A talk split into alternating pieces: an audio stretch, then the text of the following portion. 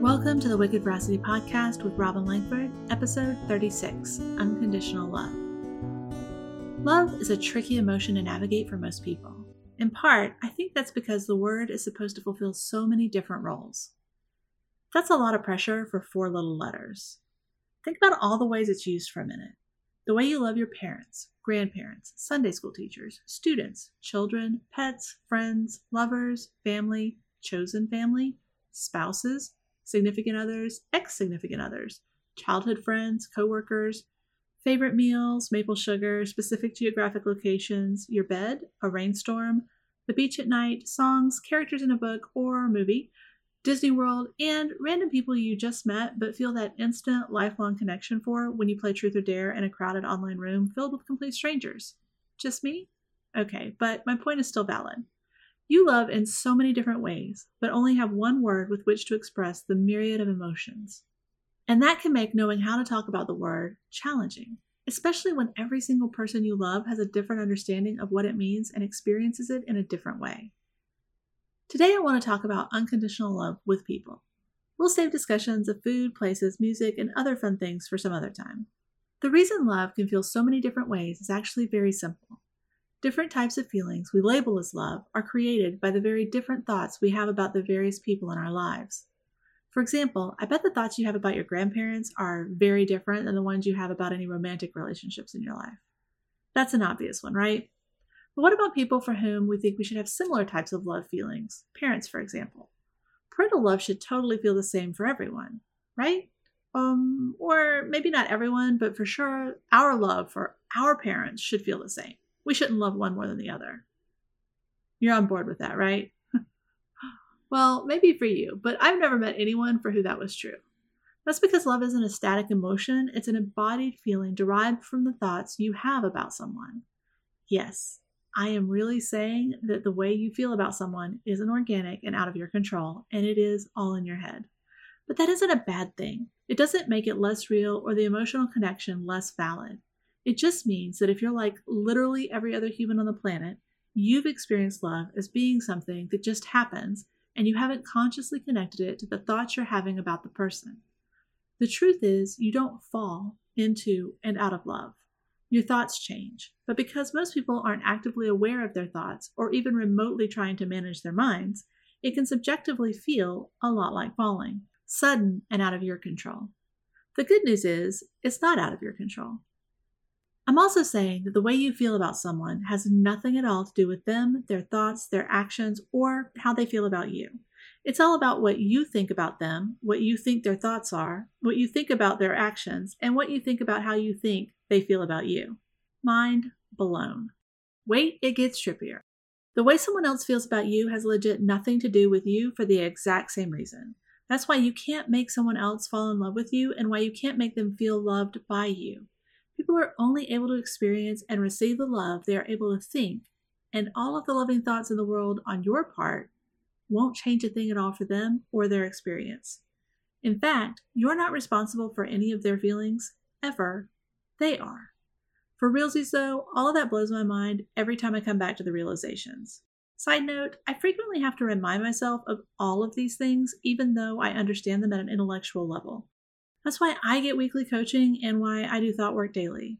Managing that wild animal that is the human brain is challenging and requires next level dedication. All right, so love is in your head, not some mythical heart area located wherever you feel the feels, and it's still real and it's still amazing and it's still all of the things. It's okay if you think I'm a little daft right now. I can prove your thoughts create your feelings all day, every day, and in lots of different ways. So let's get started. At some point in your life, you were madly head over heels in love with someone, right? And then it ended because while love may be infinite and unconditional, relationships are often finite and tend to have a terms and conditions section that would make your eyes bleed if you ever saw them all written out. Marriages that end in divorce illustrate this really well a lot of times because of how bitter and ugly and ridiculous a divorce can get. This person that you love so much that you are willing to take vows and sign legal contracts to keep in your life is suddenly the enemy commanding a legal team that's locked in battle with your legal army over who gets what and how much because at some point someone did. You thought I was going to go off into a list of all the subjectively horrible things that can split up a couple, right? like abuse or infidelity or not putting clothes in the hamper, but that's never the case. Some people enjoy what is defined as abuse by other people and think open marriages with lots of bonus partners is ideal and care not even a tiny bit where the clothes end up at the end of the day. It's never the circumstances that end a marriage, it's always the thoughts of the two individuals. That legal battle between former lovers who are dissolving their marriage is just because they stopped thinking the thoughts they started with and started thinking new ones.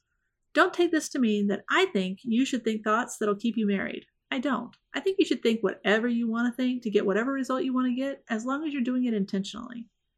My point is simply that it is a thought, or a long list of thoughts, that led to the result, not some mysterious fall that landed you out of love or a circumstance that pushed you over the cliff that led to a free fall of despair and a rough landing on broken glass. Love is the feeling you get when you think thoughts that make you experience love. That's it. She gets me. He makes me feel safe. She's so sexy. He's so smart. She is so easy to talk to. He really listens to me.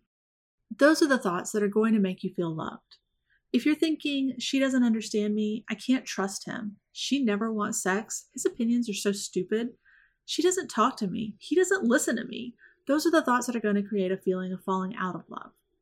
Neither set of thoughts is more or less true, barring alien abduction that included a personality transplant or a brain tumor, demonic possession, or some sort of psychiatric condition. The person you fell in love with hasn't fundamentally changed into a new person that you fell out of love with.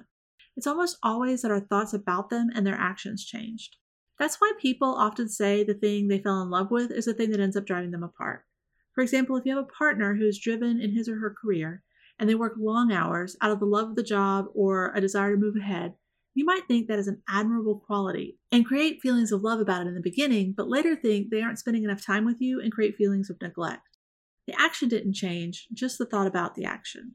But that doesn't mean your thoughts need to stay the same or that what you want shouldn't change. Okay, but what if their actions do change? Or what if my thoughts about their actions change and I like my reasons and I don't want to be with them anymore? Then they for sure must be the enemy and I have to hate them, right? Nope. So back to parents. As I'm recording this podcast, it is the birthday of both my mother and father, who were born two years apart. Both are gone now, but I still think about them on a semi regular basis, and they'll be great examples for a lot of reasons. I'm going to focus mostly on my mother, who was my main parental figure after my parents divorced. He was an alcoholic, and I spent very little time with him before I turned 18 when he stopped drinking. Because of this, she was my main focus growing up.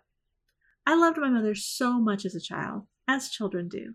I had no idea that a lot of my childhood was abnormal or that there was a lot of abuse. It's impossible to know that as a child, really, and it's why children who are abused often hide the fact or defend the abuser. I'm going to skip all of the details because they don't really matter. What matters is that I always loved her, even when I didn't like her very much as an adult. It wasn't until I became pregnant with my first child that I realized that unconditional love can also have boundaries. You see, my mother wasn't a bad person, because bad is, of course, subjective, but she was mentally unstable, and when I thought about her being around my child, it rapidly became clear that was not an acceptable option. I still loved her and I wanted her to be happy, but I also wanted what was best for my child and for me as a parent. Unfortunately, the two of those weren't the same thing, and all of the people in my life had a lot of thoughts about me and my decision.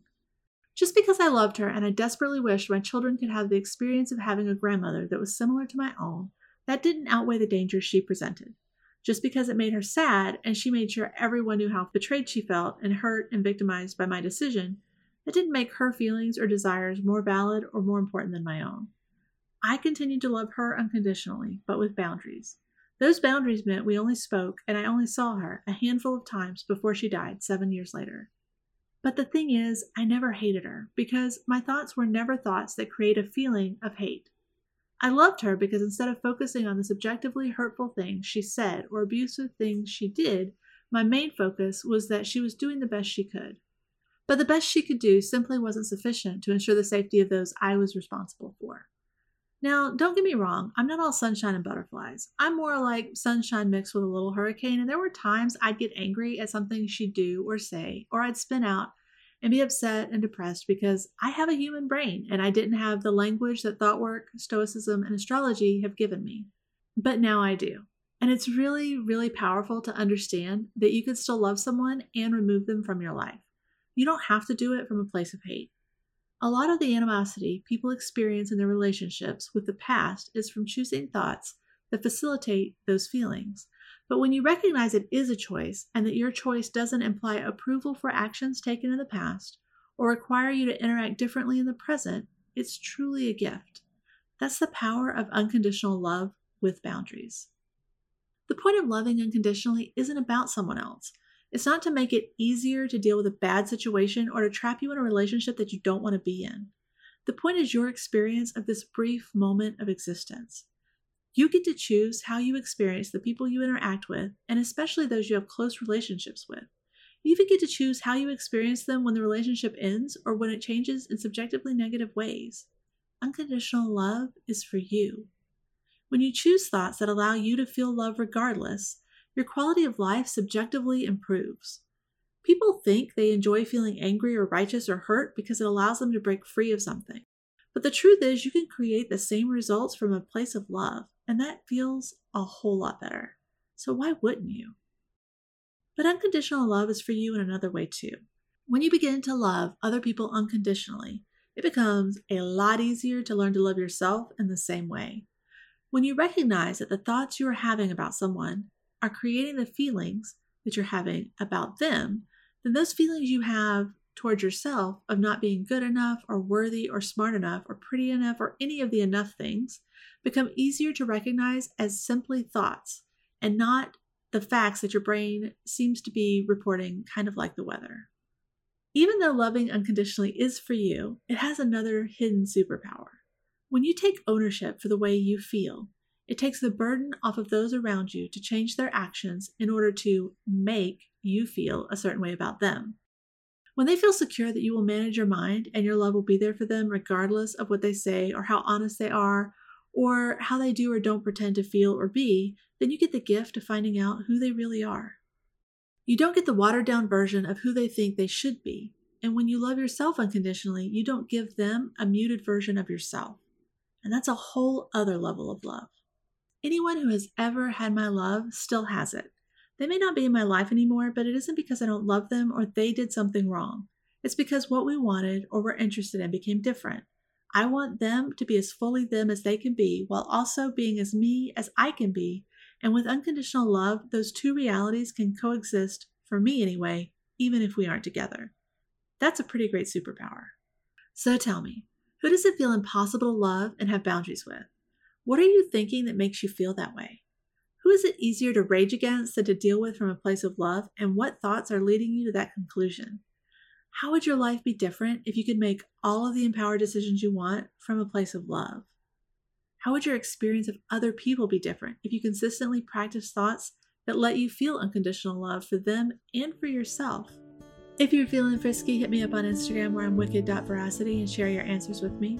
Until next time, my wish for you are the thoughts that will give you the feeling of unconditional love for yourself and for all of the people in your life.